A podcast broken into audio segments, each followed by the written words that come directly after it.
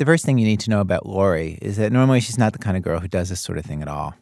She doesn't write to strangers. She doesn't do fan mail. But she was looking at, you know, the the page in certain magazines where they have the little pictures of the people who write for the magazine. She was looking at that, and she saw the photo of this writer who she liked.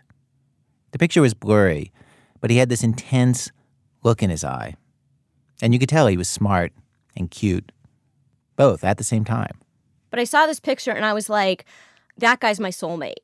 And I know that's completely insane, but I knew that I ha- I could not not contact him because I would always regret it if I didn't. So I wrote this letter to the magazine, you know, to him, care of the magazine, and I made up a story. I said, I think that, you know, I, I know this is going to sound really weird, but I saw your picture on the contributors page and you look exactly like this guy that I met in the airport years ago. This is this is a complete lie. Right. So I said, um, you know, we I was changing planes and you were going into one gate and I was going into another and we struck up this conversation and you were talking about how you wanted to become a writer and I said, you know, I'm not sure if it's you. I know this sounds really strange, but um, you know, if you remember this, let me know. And if it's not you, let me know also, just so that you know I know that it wasn't you. She figured that in the extremely unlikely event that they actually sort of got along, and it led to something bigger, well, then she would admit the truth, and no harm done. Remember, she had never done this kind of scam before. She had no idea how complicated it could get. So I don't hear from him, which I was relieved by, actually. After I sent the letter, I really regretted actually sending the letter because I was really sort of just embarrassed that I had done this. So then one day, like three months later, I get a call. And I was actually waiting for the cable guy. I'd been waiting for like three days for the cable guy. So I'm on the phone with the cable company, and they're saying the guy in the field is going to call you any second on your call waiting. So we're going to hang on with you while we contact him, and he's going to call you. So, um, so then my call waiting beeps in, and I say hello, and the person says, "Is this Lori?" And I say yes, and the person says, "I'm the guy," and I think he's the cable guy. So I say, "Where have you been?" And he says, "I know. I'm really sorry. I meant to contact you earlier." And this whole thing goes back and forth until I realize that he's not the cable guy. So I said, You're not the cable guy? And he says, No, I'm the guy from the airport. And I'm floored because I can't believe you know, that he's calling me, that I'm actually on the phone with him, that I'm talking to this guy that I was, you know, momentarily obsessed with. And um, and it's him. And he starts to tell me that he's really glad that he heard from me because, yes, he's the guy from the airport. And what a coincidence, he's coming to LA to do a story the next day. And can we see each other again? And I'm thinking to myself, again, this didn't happen. And I'm really worried that he thinks that I'm somebody else. Like maybe he met some other girl in the airport a long time ago and he thinks that I'm that girl. And when he meets me, he's going to be really disappointed that I'm not whoever he was thinking of. Right. But I also don't want to correct him because then I think if I tell him, you know what, actually, I made the whole thing up and I just wanted to get to meet you, he'll think I'm, you know, insane and he won't want to meet me. So I decide that I will meet him, but I will tell him the truth immediately upon meeting him. Wait, you know, there's a third option, and that is that he knows he didn't meet you, but he just wants to meet a girl. You know, I, I thought about that, and there was actually a fourth option, which was he knows that I'm screwing with him, and he's just getting back at me by kind of playing the game. Wow. I have to say, like, like you were meeting him, like for him to be the person on the phone when you're expecting the cable guy, did that make it seem more romantic? Like you guys were meeting so cute, or did it make it feel like you didn't even want to deal? Oh no! The minute I minute I found out that it was him, I completely regressed back into my state of obsession. So, um, and and in terms of meeting cute, actually, he was coming to L.A. and I was going to New York, and we were going to miss each other completely. It was like a romantic comedy, but it turned out that my flight back to L.A. was an hour before his outgoing flight back to New York. So it turned out we were going to be in the same terminal at the same time at LAX. So he said, Wouldn't it be great to meet in the airport again? Which, of course, was the single most confusing thing that he could possibly say. Because, on the one hand, you know, how faded, how romantic comedy can you get, both at the airport, right? And on the other hand, what the hell is he talking about? They've never met. Well, today on our radio show, we have three stories of mind games. Situations where a simple deception goes way out of hand and leads to all kinds of things that it was never intended to lead to. You're listening to um, This American Life, by the way, from WBEZ Chicago. I'm Ira Glass. Later in our program today, we have the story of self appointed secret agents going around New York City hoping to serve the forces of good and not evil till things get um, more emotional than they planned. And a musician talks about a very unusual, slightly mind bending request by one of his fans. But before we get to any of that, consider what happened to Lori. Her travel plans change. She can't meet the guy at the airport. And so instead, she shows up and she has a drink with him at his hotel. And the first surprise is he looks nothing, nothing like his picture. And I didn't quite know what to do about that because he looked so unlike his picture that hmm. at that point I wondered if he was actually the guy or if he had sent, like, he was playing a mind game with me and he had sent some other guy to kind of go on the date with me. Wow. I love how because you're running a con, suddenly you believe everybody's running a con. Well, it, your sense of reality gets turned upside down. It's like you think I'm an honest person and I did this, so who knows what other people are doing? So she sits there. And the longer she sits there, the more that she could see that, yes, when he turns his head this particular way, he probably is the guy in the photo. Not that that helps anything. She is not liking the real him, not attracted. And um, because I'm, I'm not interested, I'm kind of deciding do I need to even tell him that I made this up or can I just leave? Oh, right. He doesn't need to know that I made up the story. But then on the other hand, it was sort of strange because he kept talking about our encounter in the airport and it was kind of it was kind of frustrating to me because I felt like why is he doing this? I, I couldn't understand why he would do this. It wasn't just that he had seen my letter and kind of went with it. It was like he then took the letter to a whole new level of deception. First, he said when I met him at the bar, the first thing he said to me was, Oh, I recognized you immediately. You look exactly the same as you did in the airport. Then, when we were talking, he'd come up, he'd just like pepper the conversation with all these little lies. Like, he said that when we were in the airport, he remembered that I was confused about what I wanted to do with my life. So he says to me, you know, the bar closes and he says, you know, do you want to do you want to come up and continue talking? And I wanted to leave really badly at that point, but because I'd been there for so many hours, I thought I cannot leave and not find out, not get to the bottom of this story. And I feel so guilty at this point that I really feel like I have to come clean. Right. So I go upstairs and I say to him, You know, um, I have to tell you, I really don't think that you're the guy from the airport. It's been really nice meeting you, but you're really, you're not the guy. And he says, No, no, no, I am. And he's very insistent about it. And it's sort of like, like once he had his own position, he didn't want to change his position. So I say to him, you know, actually, um, it really wasn't you because I made the whole thing up.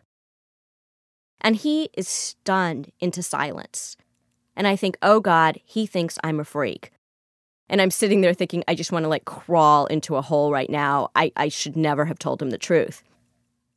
And then he just looks at me very calmly and says, No, you didn't. I remember this. And I look at him like, what is he doing? I can't imagine what he's doing. Why is he doing that? Is he trying to save face for me? And he was very, and he wasn't like, um, you know, he wasn't sort of excited about it. He was like cool as a cucumber. He was like, no, it happened. I remember. And it was like, it made me seem crazy. Yeah. You know, like all of a sudden it's like, you know how you appear crazier when you're trying to prove to somebody that you're not crazy? Yes. And basically I said, look, I gotta go. And oddly, he, uh, you know, he, he said, then he said at the door, he's like, can I kiss you? And I just gave him my cheek and then he gave me his card and I left. But um but there are only two possibilities. Either he actually believes that he met you or he knows he didn't, right? Right, but let's say that he believed that he met me. Reverse the situation. If somebody said to me, you know, I think I met you in the airport, and I believe them, and then they said I made it all up, I would believe them. I would say, oh, huh. You know, I thought that actually you were telling the truth, but if you say you made it up, you must have made it up. Like, So the- what, what would be my motive for telling him I made the whole thing up? Yeah, I, I find that very convincing. Actually, I, I I wasn't actually sure what I thought up until you said that, but but actually now I actually believe that he completely knew that he was lying. I, I actually believe there's no chance that he actually thought he meant you. There's no reason for him not to believe me, except for the fact that I've already established myself as a liar because I'm telling him I lied and sent you this note that was a complete lie. I love how like this started off as like this this innocent little romantic lie, and then before it's done, like you yourself are caught up in this whole like world of where you can't even figure out how to convince him, and you can't figure out why he's saying what he's saying. Like your mind is your mind is so messed with by the end of this story. Yeah, I don't I don't know what to make of it. I mean, years later, I don't know what to make of it. It's this thing that that I sort of whatever went on in that room that night, it's like it stayed with me for so many years because it was so confusing to me. Lori Gottlieb, she's the author of Marry Him, The Case of Settling for Mr. Goodenough. She's now a psychotherapist in Los Angeles.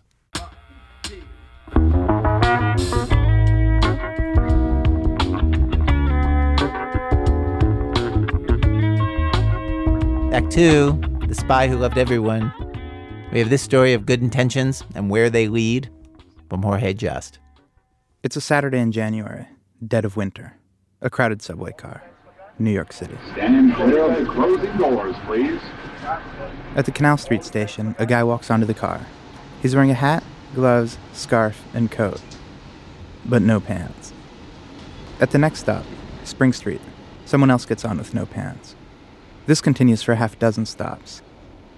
The car's filling up with pantsless people who don't seem to know or even notice each other. Reactions vary. Some riders avert their eyes, some laugh out loud, some stare, turn away, stare again. Finally, at 33rd Street, somebody new comes through the car. It's a vendor. She's selling pants. Short pants, medium pants. Anyone need pants? One dollar. Tall man on the tree. It won't shock you to know that this whole scene was staged. The pantsless people are part of a group called Improv Everywhere, led by a New Yorker named Charlie Todd. He pulls stunts like this all over New York. He calls them missions. The people that carry them out are called agents. Here's how Charlie explains it. it's it's always hard for me to describe it because I always want to use the word prank, but prank has always has that negative connotation of in order for there to be a prank, there has to be a victim, somebody who has been fooled and is has been embarrassed or humiliated or um, had the best of, um, and what we try to do is really the opposite. We try to make people happy. For Charlie, happy means fun, and fun means making strange things happen in boring locations. Take Mission 27, the Mobius. the Mobius mission was uh, a time loop in a Starbucks. It worked like this Charlie and six friends choreographed a five minute sequence of events to repeat over and over again. They planned it at a Starbucks, and they performed it at another, the one across the street. Each agent had their own action. Charlie and his girlfriend started off. They walk in and get in line. Charlie notices a pack of cigarettes in her purse and confronts her about her smoking. She she says, you know, don't tell me what to do, and um, and storms out of the Starbucks. And I uh, I run out after her, yelling her name, Katie, come back. And then four minutes later, we walk back into the Starbucks, get in line again, and so that's our loop.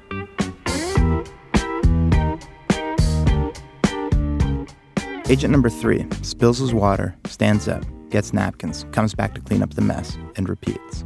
That's his loop. Agent number four answers a phone call, walks to the window for better reception, then goes back to his chair. Agent number five gets up to go to the bathroom, decides the line is too long, returns to his seat. Agent number six simply sneezes at a precise moment. and the capper uh, was my friend Ken would walk through the Starbucks with a boombox playing "Shiny Happy People" by REM, um, and he would walk in one door, go through the entire restaurant, walk out the other door. We repeated that sequence twelve times in a row for for an hour total.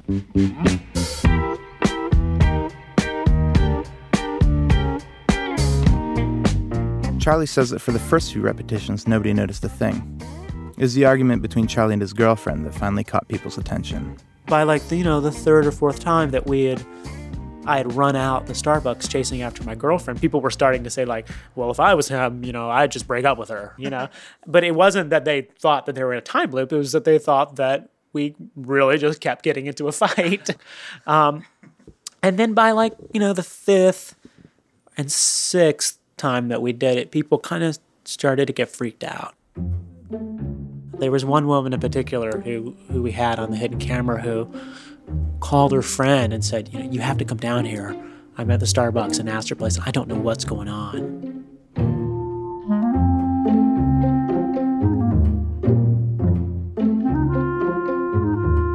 I don't know if you've ever been in a Starbucks, but if you do go, you'll notice lots of people doing the same sort of thing over and over again sip the coffee, read the paper, update the blog. Stare hard enough, and everyone looks like they're in a time loop. It took people almost an hour to find the line between stage scene and reality.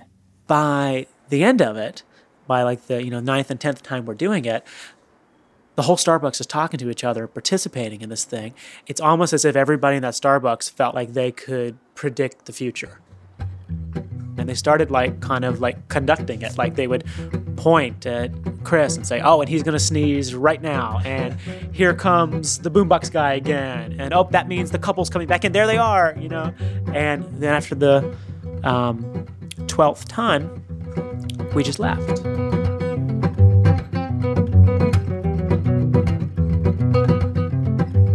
In a way, this might be the most surprising part of the Mobius mission. After going to that much trouble just to provide a room full of strangers with an unforgettable memory, the members of Improv Everywhere get up and they leave. And not just because you can't close a curtain on a coffee shop time loop.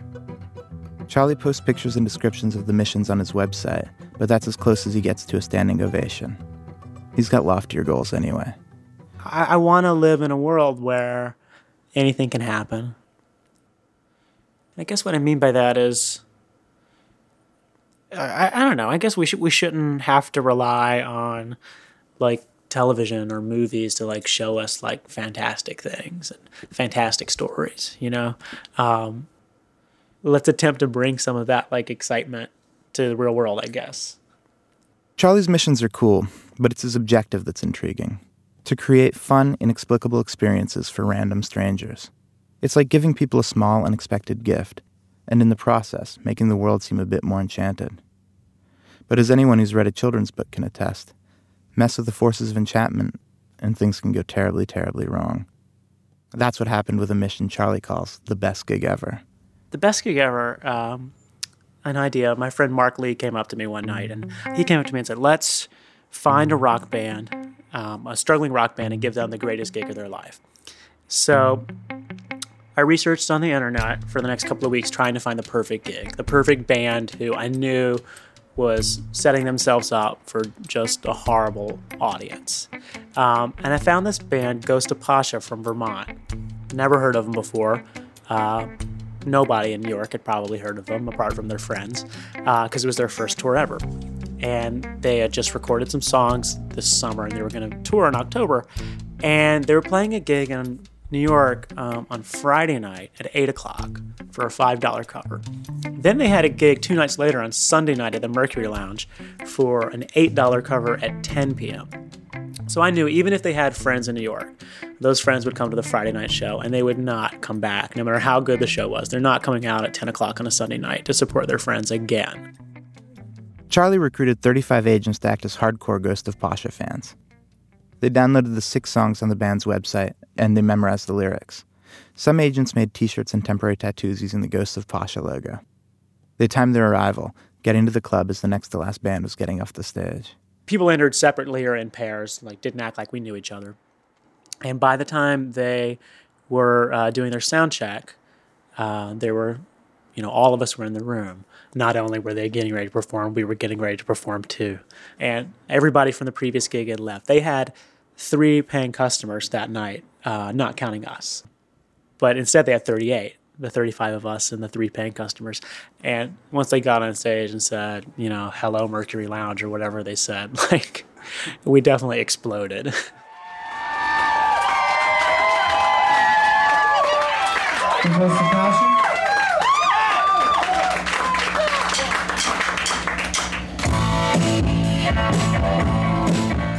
You're listening to footage from a video camera that one of Charlie's friends snuck into the Mercury.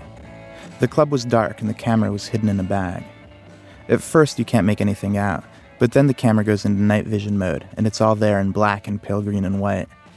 35 people isn't much of a crowd, but somehow they make it seem like the place is packed. I sat and watched the video with Charlie, who pointed out his favorite moments and showed me how the agents reacted to the music in their own particular ways. Some pushing to the front, others hanging back. He points at another guy near the front of the stage. He's dancing spastically, flinging his arms, shaking to the music. At a show, there is always that one guy who's dancing too much, and like the guy we're looking at now, like he's that guy, you know. So it's appropriate. We're not all doing it, but he is.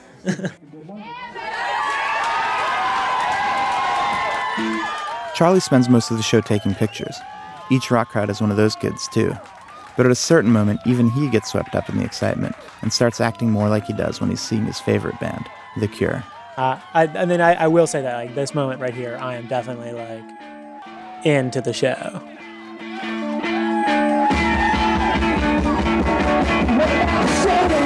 We were requesting songs. You know, we only knew the names of like six songs because uh, they only had six songs on their EP, which they had on their on their website. And um, I was like screaming for. Uh, they have a song called "What About the Shut-ins." It's like, "What about the shut-ins of the Second World War?" And I was screaming for shut-ins. I was just yelling, "Shut-ins, shut-ins!" And uh, and they played it. I think probably coincidentally they were playing it next in the set, um, and I just went crazy when they started. When, when I heard the first notes, I was like, "Yeah, I got my request."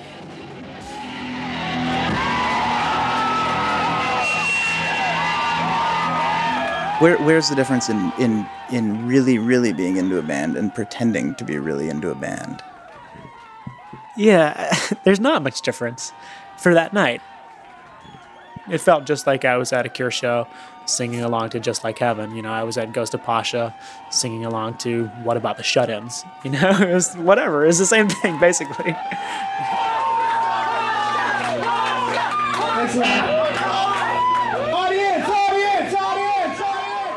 The band gets off stage, and Charlie and company leave the bar to go celebrate another mission accomplished. A couple of days later, he puts up pictures and reports of the evening on his website.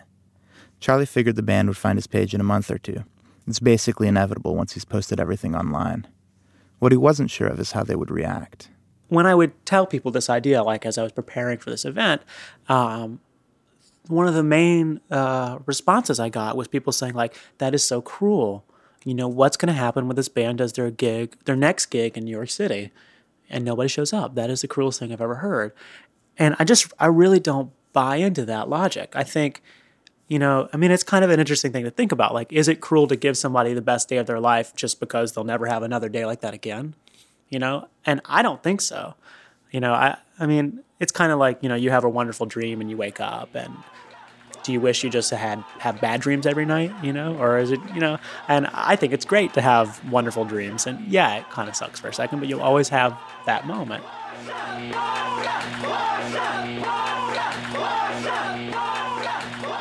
We got punked that show at the mercury lounge was a fake. And like it just like seemed like a blow. Like it was a, like a blow to my heart. This is Chris Partika, the guitarist of Ghost of Pasha. It turns out that finding Charlie's website was a bit worse than waking from a dream, and it happened faster than Charlie expected. Lead singer Milo Finch found out only three days after the show. His discovery was a disturbing capper to an already long and bizarre few days. To understand how weird this was for the band, you need to hear the story from their perspective.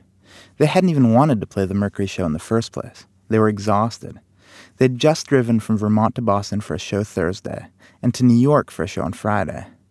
Ezra, the drummer, and Brad, the bassist, had then driven the six hours back to Vermont on Saturday, and then turned around and returned Sunday. Milo stayed in New York, but he'd been up all night partying. I remember being on the street before the Mercury Lounge show, completely exhausted, just sitting on the street waiting to play. We didn't even want to do it That you know, I remember just sitting there and it was pretty dead. And I knew we, we thought it was just going to be dead, and we were like, "Cool, it'd be dead. We could just go up there and play and just get at it." Get it over with. It turns out that the band Charlie picked wasn't just obscure, it was practically brand new. They'd only been together a couple of months. This was their fourth show ever, the third on their tour. It was really weird because we knew this was our third show. I remember turning to the to the drummer, to Ezra, and being like, "What's going on?" Like in the middle of a song, like a drum break.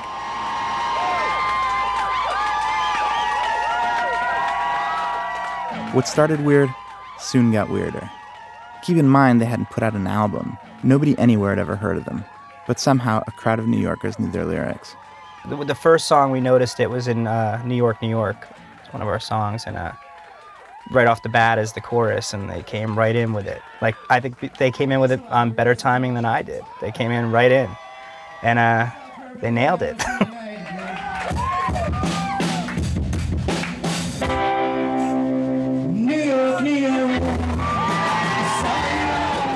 Honestly, it was really odd. I mean, there was moments where guys were ripping off their shirts and swinging them over their heads in like a helicopter fashion. There were girls that were like pointing at the stage and like interacting with me, like as we were pointing back, kind of like. It was just like it was bedlam.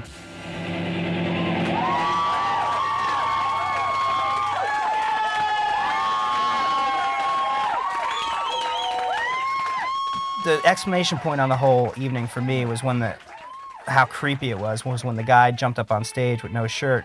And I just remember him being up front the whole time, punching the air and spinning in circles, and like all, it was all sweaty. And he jumped up on stage at the end of the last song and like hugged me. He's all sweaty and clammy, and he's like whisper, he's like thank you, like he just kept saying thank you in my ear, and I was just like all right, thank you. You know what Agent I mean? V. Yeah, Agent V. He seemed like he, he wasn't really acting and just getting it out, you know. The band got into it too. Milo's favorite moment came at the end of the set. During the solo in Power Bitch.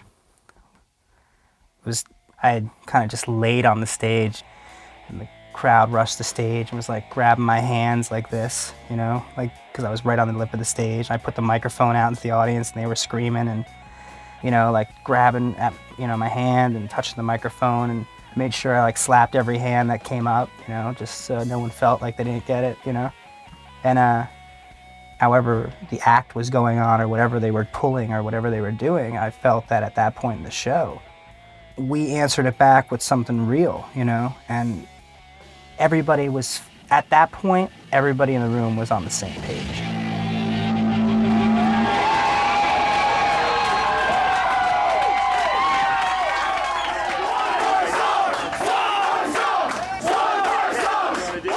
The show is exhausting. They'd played the tour's first ever encore and left all the energy they had on stage. Like Milo said, when a crowd screams at you like you're the Beatles, you act like you're the Beatles. Only this crowd stopped screaming the moment the last notes were played. Chris remembers unplugging his amp, looking up, and being shocked that the place was empty. Ghosts of Pasha were suddenly alone. I remember we, we were all standing out on the street smoking our cigarette after the show, and I totally confused. Oh yeah. Kind of speechless for a little bit. I think remember, I think Brad broke the silence. He's always good for breaking the silence. He was like, "What the f- just happened? hell, what the hell was that?" I think was the, "What the hell was that?" As he was lighting his cigarette. it was just creepy. Creepy, but also pretty sweet. You know, like we just like had nothing in our heads, so we just decided to fill it with, well, okay, we're really excited and we're in a really good mood. So this is great. You know, like finally 35 people from New York City randomly came to our show and knew our words and stuff, and that's a good feeling. You know what it was? We, we I think some of the talking was we were getting it. We were addicted to it. We were like, that felt really cool. Like let's play like that all the time. Like let's get shows like that all the time. You know? That warm feeling lasted exactly three days, until somebody emailed them a link to Charlie's site. The band met up at the local computer lab and read it together. The next 48 hours were the worst. Email poured in mocking Ghost of Pasha. Their website's bulletin board was flooded with people making fun of them. It got so bad they had to shut it down. The band felt like the butt of a big joke. They struggled to take it all in stride, but inevitably one member would get mad and the others would have to talk him down. A couple of hours later, they'd be on the phone with each other again, making each other angry, calming each other down. The guitarist Chris Partika was most affected. He got teased a lot as a kid, which is why he started playing music in the first place. It was something he could do by himself in his room, where nobody could make fun of him. News of the prank hit Chris pretty hard. It's the worst thing I could possibly think of ever happening to me in my life. Because I've been avoiding confrontation my whole life so I wouldn't get made fun of. And the moment I decide that I want to try and be real and do what I really want to do, all of a sudden it's reacted in the same way as it was when I was like in kindergarten. And it's just like, what is the difference? You know, I'm 30 years old now and I'm still getting made fun of by people.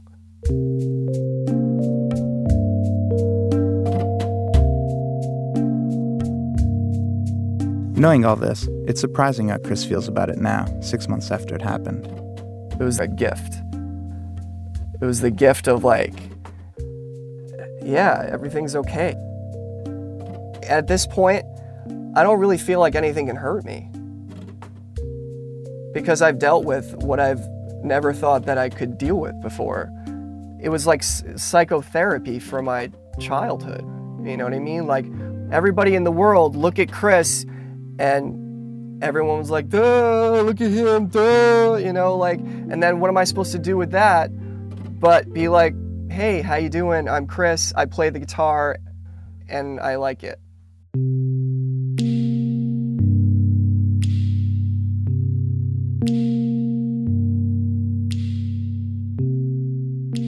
After mulling it over for a few days, the band decided what to do. They wrote into Charlie's website with their own enthusiastic reports of the evening. Brad, the bassist, was terse, Chris, the guitarist, was thoughtful, and Milo, the lead singer, was the lead singer. Here's Charlie. The lead singer was like uh, was really enthusiastic, um, and upbeat about the whole thing. Uh, but you could, I mean, you could tell that he had definitely had like if not an ego, definitely had like a lot of pride in the band, and and made that clear too. And uh, there's one, you know, he had one line um, in his report that said like, you know, no matter what happened, we rocked the house that night, and you knew it. But uh, so he did say he, there were elements of like, you know, we realized that it was a prank, but just so you know, we did rock it. You know, and which like I agree with them, they did, they rocked it. They rocked the show and snatched the opportunity. Bands need publicity, and Ghosts of Pasha knew a happy story sells better than a sad one. And they were right. The band was interviewed in Spin magazine. An A&R guy gave them a call. In other words, Ghosts of Pasha played along. They took Charlie's story about what happened that night and made it their own. But not everybody's ready to make themselves at home in Charlie's world. Some people prefer their life just the way it is. All right, my name's Christopher Rawson. I am a fine art student um, going to New York University and they basically threw me a fake birthday party.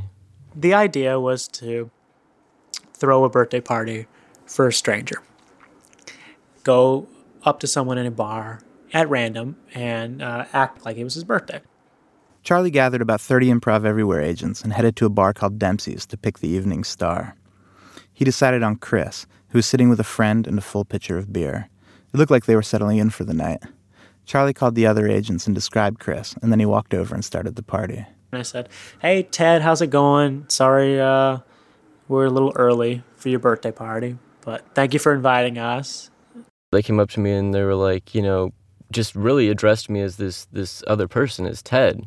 And we're just like, you know, hey, what's up, buddy? You know, happy birthday.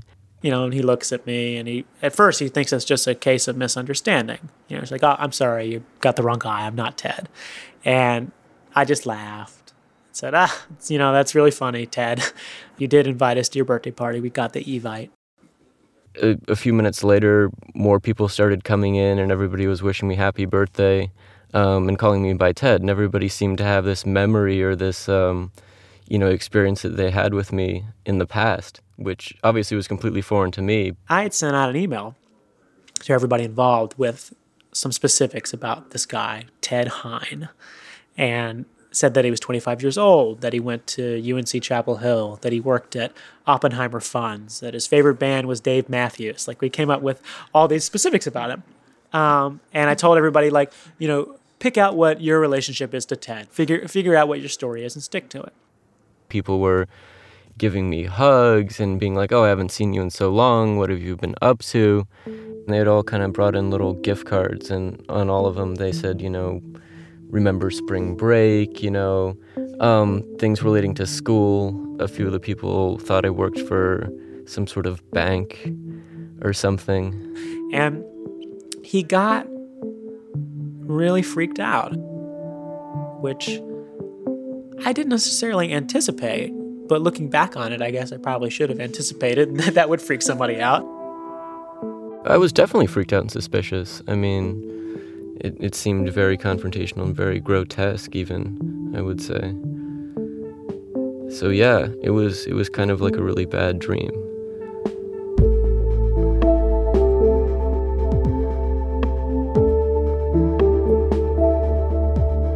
Chris, it turns out, wasn't the brash 25 year old East Villager that Charlie thought he'd chosen. He was actually a college student, a very young one, who'd recently transferred to NYU. If Charlie's the kind of guy who goes out in the world and makes things happen, then Chris is the kind who stays closer to home. He's thoughtful and sensitive and shy. Chris likes to have things in a certain understandable order, and Charlie wasn't part of it. There was no sense that, you know, it was it was kind of a charade. I mean, it all felt very natural. It felt really close to reality, but yet it was so strange and different that it couldn't be. So there was definitely the the worry too on my part, I guess, that I was going insane maybe because it made no sense. So I, I kind of felt like I was losing my mind in that sense, like the ability to rationalize what was happening because I really couldn't. He showed them his driver's license, but they laughed it off. And Chris couldn't shake the feeling that a guy named Ted, the real Ted, could show up at any moment to find Chris drinking Ted's free drinks, and even worse, blowing out Ted's candles and eating Ted's cake. But every time he tried to leave, a fake friend would stop him, beg him to stay, buy him a drink. Eventually, he just became Ted. It was pretty much my only option, and I think that was the moment of was shift was kind of realizing that you know, I, I was like, okay, well, if they all think I'm Ted, then what the hell? He starts answering to Ted. He starts introducing himself as Ted to kind of the latecomers. And uh, in the end, like, he was not only just agreeing that he was Ted, like, he was corroborating all of our stories, you know? You know, people were like, oh, you know, remember this? And I was like, oh, yeah, you know, that was great. What a great time, you know, and just kind of played along with it. You know, I, you know, I just, uh, you know, and I think I just kind of decided that maybe I could, by assuming that identity, have some control or some say in the situation. You know, it, it was like disappointing at first to see this guy get freaked out. I was like, oh no, like my whole idea is to make this guy's night. To watch that transformation to the guy playing pool, doing shots, and getting phone numbers was, was really a blast to watch. And I, I can't decide in the end whether I picked like the perfect guy or whether I picked the worst guy. There may have been a worse Ted somewhere in the world, but probably not in that bar. Sure, he'd had fun. He even let them convince him to take the gift cards home. Chris rose to the challenge and became Ted. But by the next morning, he was Chris again. Only he was Chris with another man's gift cards. I don't know, they became kind of this like weird uh, collection of sacred objects almost, you know, like for a year, you know, I kind of like saw them as this like, you know, other, these uh, empowered things. Right. It's sort of like in the sci-fi movie when you, you know, you come back from Right, back it's in like- time and you reach in your pocket and you still have the arrowhead or Right, whatever. right, exactly. Or when uh, Tom Cruise wakes up in Eyes Wide Shut and the mask from Oh, the right. night before is on his pillow. you know, as much as I wanted to forget it, you know, I woke up and those gift cards were there. You know, it was like, oh, I guess that did happen.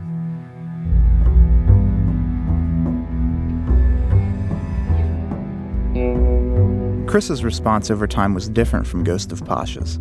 They came to appreciate the idea in their own way, but it just left Chris feeling vulnerable and a little paranoid. He hated the thought that all those strangers at the bar could just pop up again at any moment. One day, he was sitting on a bench in Union Square when a guy walked up to him and said, Hey, Ted. He waved him off, but it was freaky. It didn't help that his memory of the whole thing was a little hazy. For example, he didn't remember giving his phone number out to anyone that night. So you can imagine how he felt when Charlie called him a year later. And I said, "Hey Ted, uh, it's Charlie. Uh, how's it going? Um, your birthday's coming up in a few weeks. We want to know uh, when you want to celebrate it. We want to throw you another party. Um, wanted to know what you wanted. Like last year, we got you those Best Buy gift certificates. Do you want that again, or is there a different store? Uh, give me a call back. And I gave him my number. I didn't hear from him. And as it turns out, my, my a friend of mine um, knows someone who's a bartender at Dempsey's where we did Ted's birthday. And Ted was is still a regular at that bar, I assume. And he told this bartender, he went up to her and said, uh, "Do you know the people who um, did that birthday thing to me last year?" And he said, "Well, could you tell them to stop calling me? And if they're going to be coming around this bar, I'm going to have to stop coming here." It really kind of broke my heart because it had been such like a wonderful night and a wonderful experience for us, and it, it seemed like it had been a wonderful experience for him. But I mean, but but is it? I mean, did it go well? Is that is it a success? If you know, if a year later, Ted's story has changed. Well, I mean, it does kind of like that response definitely made me sad. But regardless of how he feels about it now, um, I do know that that that night was awesome. You know, in in the end, I, I mean, I, I kind of sound like you know the lead singer of Ghost of Pasha now. like I want to tell him and kind of say the same things to him that that guy said to me. You know, like you know whatever you say, you had a blast that night. You know, um, but but he did. He did get his three hundred dollars, and he did get completely drunk and make friends, even if for only a night. So like that night, as it exists in my memory and um, in the memory of everybody who's there, like was a success. Did I see you cry? Were you crying like a girl? In the end, Chris did to Charlie what Charlie does so well to other people. He pretended to have an experience that he wasn't actually having. And Charlie thought the fake out was real. And when he found out the truth, Charlie reacted the way other people do to him in that situation. He was sort of upset, a little hurt. And then he comforted himself by deciding that some part of the fake out was real. And that's the danger of what Charlie does. He believes you'll enjoy sharing his fantasy world, whether you do or not. He asks you to leave your own reality and step into his. Just like every crazy pantsless guy in the subway.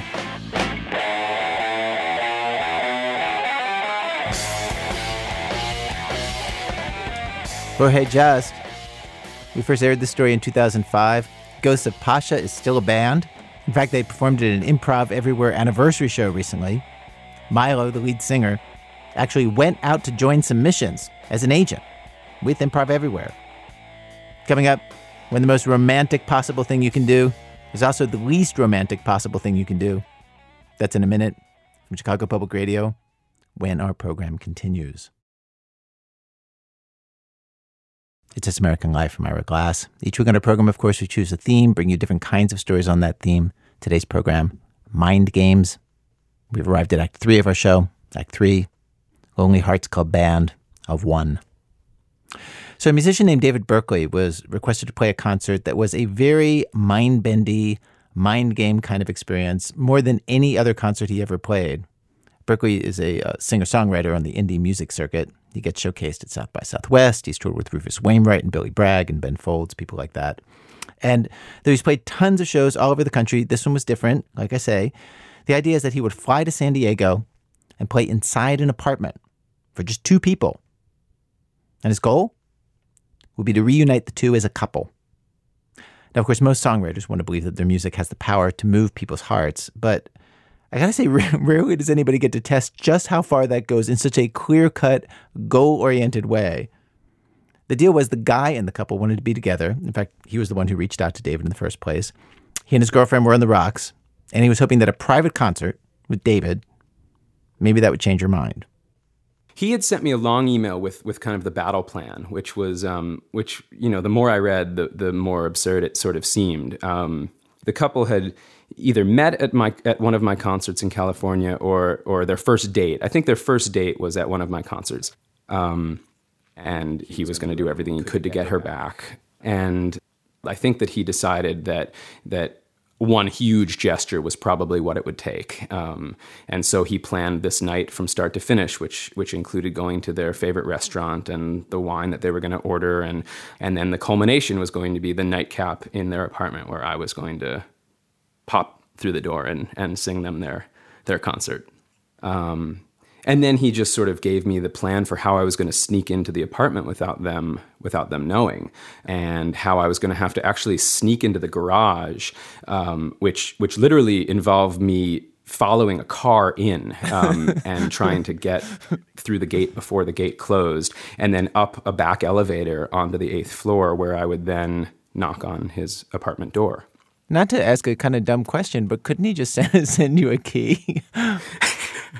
yeah, I guess that that uh, that didn't cross his or my mind, but uh, but yeah, he should have. And um, and I was actually nervous. I I um I I play a lot of concerts, and rarely have I been nervous like this. um, and I guess it was because I I I had no idea what I was walking into. Um, and I was about to knock on the door, and I started to to think about you know what what what is she going to do when I walk in? You know, and and I I, guess I expected and um, that she was just despite you know feeling like things weren't going well. I thought she was going to be really excited to see me, and she would I don't know what she would give me a hug or she would laugh or, or, or something like that. And and in fact, I opened the door and she just sort of mm, kind of crumpled. She sort of collapsed. Her head kind of fell into her hands, and and I, you know, I think she might have said, I, I, I can't believe you did this. You know, he shouldn't have done this. Um, and and it was hard for me at this point not to take that a little personally, you know, I uh, um, because because without without sort of knowing it, I had I had kind of I joined sides with this guy. I was I was on his team. We were coming in to do a job. Okay, so so so what do you do? You know, I I I think I said something like, um, "Hi, I I thought I might play you a few songs," and it just felt gross. I felt, I, why was I even here? You know, um, uh, and the guy asked me if I wanted to to sit or stand. Uh, which I normally stand when I perform, but that seemed completely absurd to me that I was going to stand and and perform to these two people in their living room. Um, so I, I said I would sit, and he he pulled a, a chair up for me, and and I was across a, a small coffee table from them. Um, and they sat down on the couch, and I sat down on my chair, and I started to play. And and so they're on the couch, and are they sitting close together?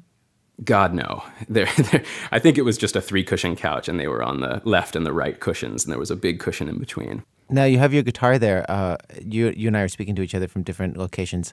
Uh, you, you want to just like play a couple lines of the song so we have a sense of of like what what this was. And let me just tune real quick.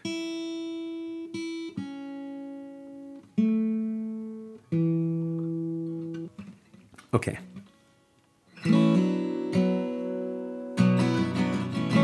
I should stop right there because I got about that far in the song and glanced up, and that was enough for her to recognize the song, and she started to cry. Which wasn't what I had hoped would happen.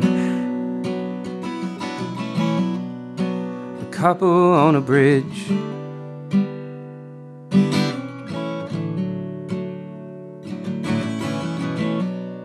A stone bridge in some Euro in town. And after all the years, I see we all fall down. The knock at the front door, the crack in the wall. And right when I sang that part of the chorus, uh, the, the knock on the front door, it seemed like suddenly I was actually singing a song that was the story of this night.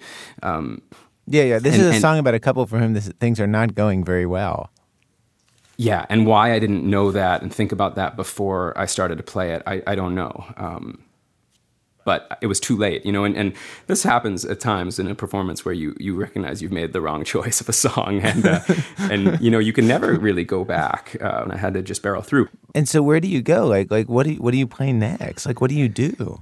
Well, I, I played, I think I played a song that, that um, was a story song that was more lighthearted. and and I got through that. Um, but the night wasn't getting any easier, uh, you know. And, and also, you have to understand that you know after after a song finishes, you know, they, maybe two people kind of clapping a couple of times after you finish a song, it, it sounds really, really depressing.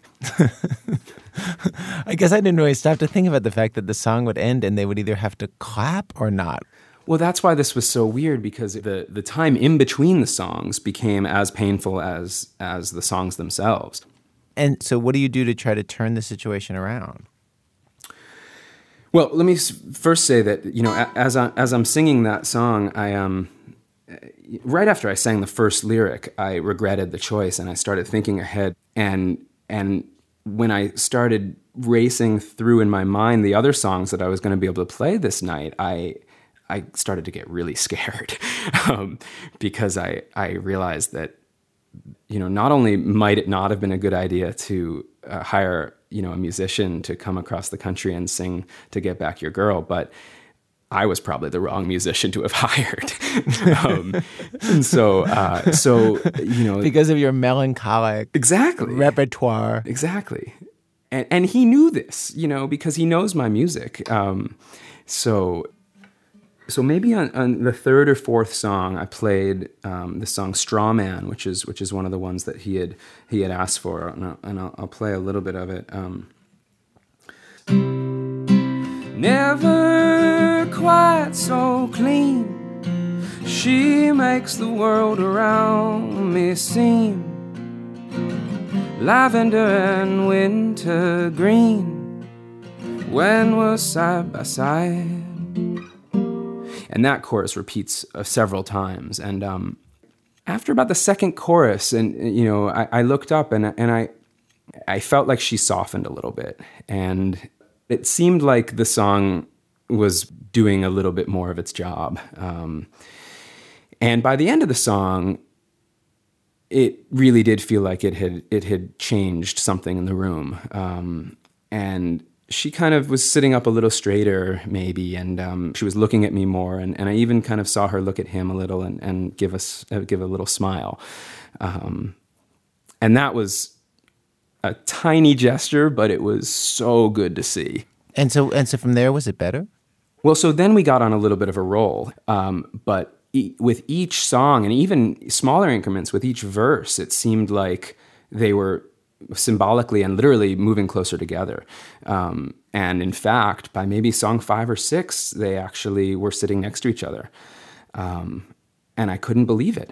I, I couldn't believe it. Um, I really didn't think there was any chance, and and certainly from the beginning of the night till that point, uh, there seemed like there was there was zero chance. Um, but they started holding hands, and at one point in in a song, she lay her head on on his shoulder. So it, it's it's working, um, and I play a song that that actually they kiss, um, and that was that was a, a shock. Um, and at that point, I I thought this is it. We, we've we've done it. You know, um, I wanted to slap the guy's hand. You know, I I felt great. Um, but you know, it the the mood had changed, but it was it was still painfully awkward, and it, if anything, more so now because I was now you know right across the coffee table from a couple who's making out as I'm singing.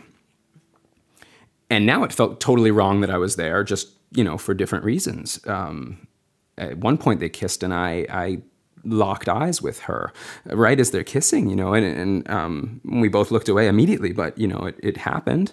Um, and and at one point, um, he and I met eyes at just a really badly timed moment um, where uh, you know he was giving her one of these looks like um, like I'm your man and, and I'll be there for you forever and we'll have beautiful children together and and there I am and he and I are looking at each other suddenly for a second but a very very bad second of my life um, So things move from horrible to exuberant to straight out creepy. It sounds like. I think that's fair. But you know, at least when I'm singing, I can just sort of get lost in the fact that um, that you know the music is is is sort of working for them. Um, and so as I finish the concert, she hugs me and and he walks me out of the apartment and down to the elevator. I get to take the main elevator down this time. And he tells me something to the effect of, um, you know, you never know how things are going to work out, but I think that you may have been the tipping point tonight. And that felt great. You know, I, I, uh, I was so happy. Right. Your music brought these people together. Brought them together in the first place, maybe. Brought them back together now. You know, it, it was perfect. Um, even when I had tried to serenade ex girlfriends to get them back directly, that hadn't worked.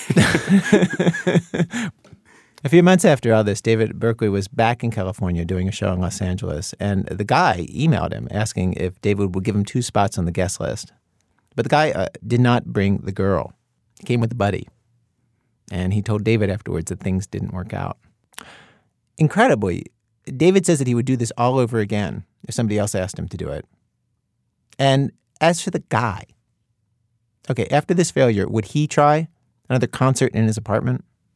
I, I know he would. And, I, and in fact, I know that he would do it again with me because he's made that clear. What? That he's made it clear that, that, you know, if he has another girl, he hopes the situation will arise where he can have me come and do another serenade. But wait, would you go? What was what would be funny is that but my exclusive knowledge of him is is related to this other episode that we wouldn't be able to talk about. This other girl where I did the same thing, you know, and of course the new girl isn't going to want to know about the old girl and is certainly not going to want to know that he did the same trick.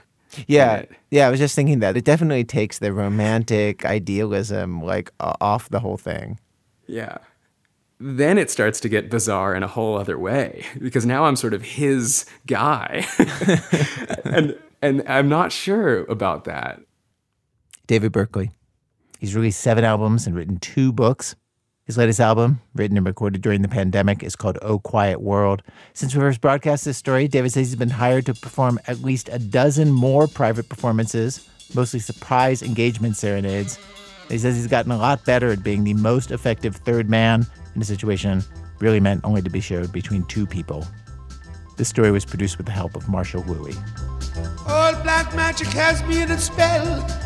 Oh, black magic that you weave so well. Those icy fingers up and down my spine. The same old witchcraft when your eyes meet mine. Well, our program is produced today by Jane Marie and myself with Alex Blumberg, Diane Cook, Wendy Dorr, Sarah Koenig, Lisa Pollak, Robyn Semien, Alissa Shipp, and Nancy Updike. Our senior producer for today's show, Julie Snyder. Our technical director is Matt Tierney. Production help on today's rerun from Ira Smith. Our website, thisamericanlife.org. This American Life is delivered to public radio stations by PRX, the Public Radio Exchange. Special thanks, as always, to our program's co founder, Mr. Torey Malatia, who reminds me all the time I'm your man and, and I'll be there for you forever and we'll have beautiful children together. I'm Ira Glass. Back next week with more stories of This American Life.